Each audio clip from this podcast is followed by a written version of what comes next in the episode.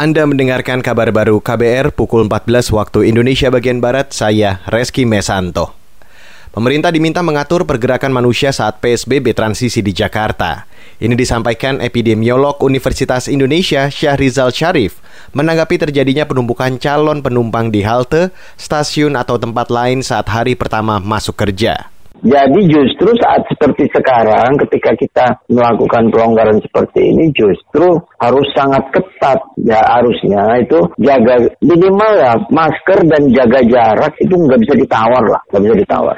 Jadi memang harusnya pemerintah membantu ya gitu ya membantu itu artinya ya seperti kereta api bagaimana caranya supaya uh, loadnya tidak begitu apa tidak seperti bisa dihindari lah ya jumlah orangnya itu.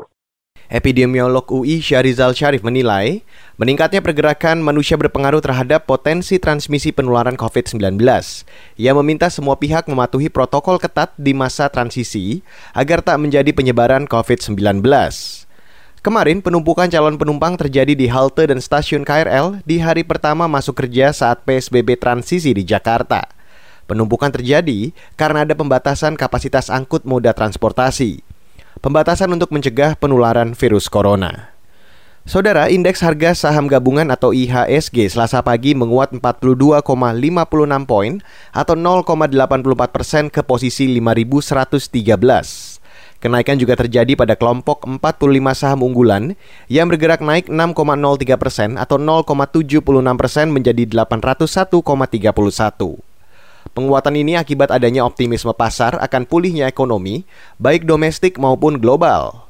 IHSG diperkirakan masih akan menguat, namun investor tetap diminta hati-hati karena rawan aksi ambil untung. Sementara itu, saudara, pada selasa pagi, nilai tukar kurs rupiah stagnan di angka 13.885 rupiah per dolar Amerika Serikat. Angka itu sama dengan penutupan kemarin, namun nilai rupiah diproyeksikan akan terus menguat. Kita beralih ke kabar dari luar negeri, Turki dan Amerika menyepakati beberapa hal terkait konflik di Libya.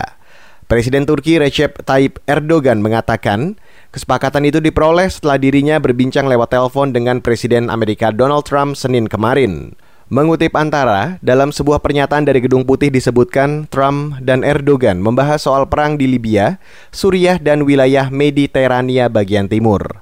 Namun tak dijelaskan detail perbincangan itu. Dalam konflik di Libya, Turki mendukung pemerintahan GNA di bawah Perdana Menteri Fayez al-Sarraj yang diakui internasional. Namun beberapa pekan terakhir dipukul mundur dari ibu kota Tripoli oleh pasukan Khalifah Haftar. Pasukan ini mendapat dukungan Mesir, Rusia, dan Uni Emirat Arab. Erdogan mengatakan bakal membahas soal dukungan Rusia dalam konflik di Libya dengan Presiden Vladimir Putin.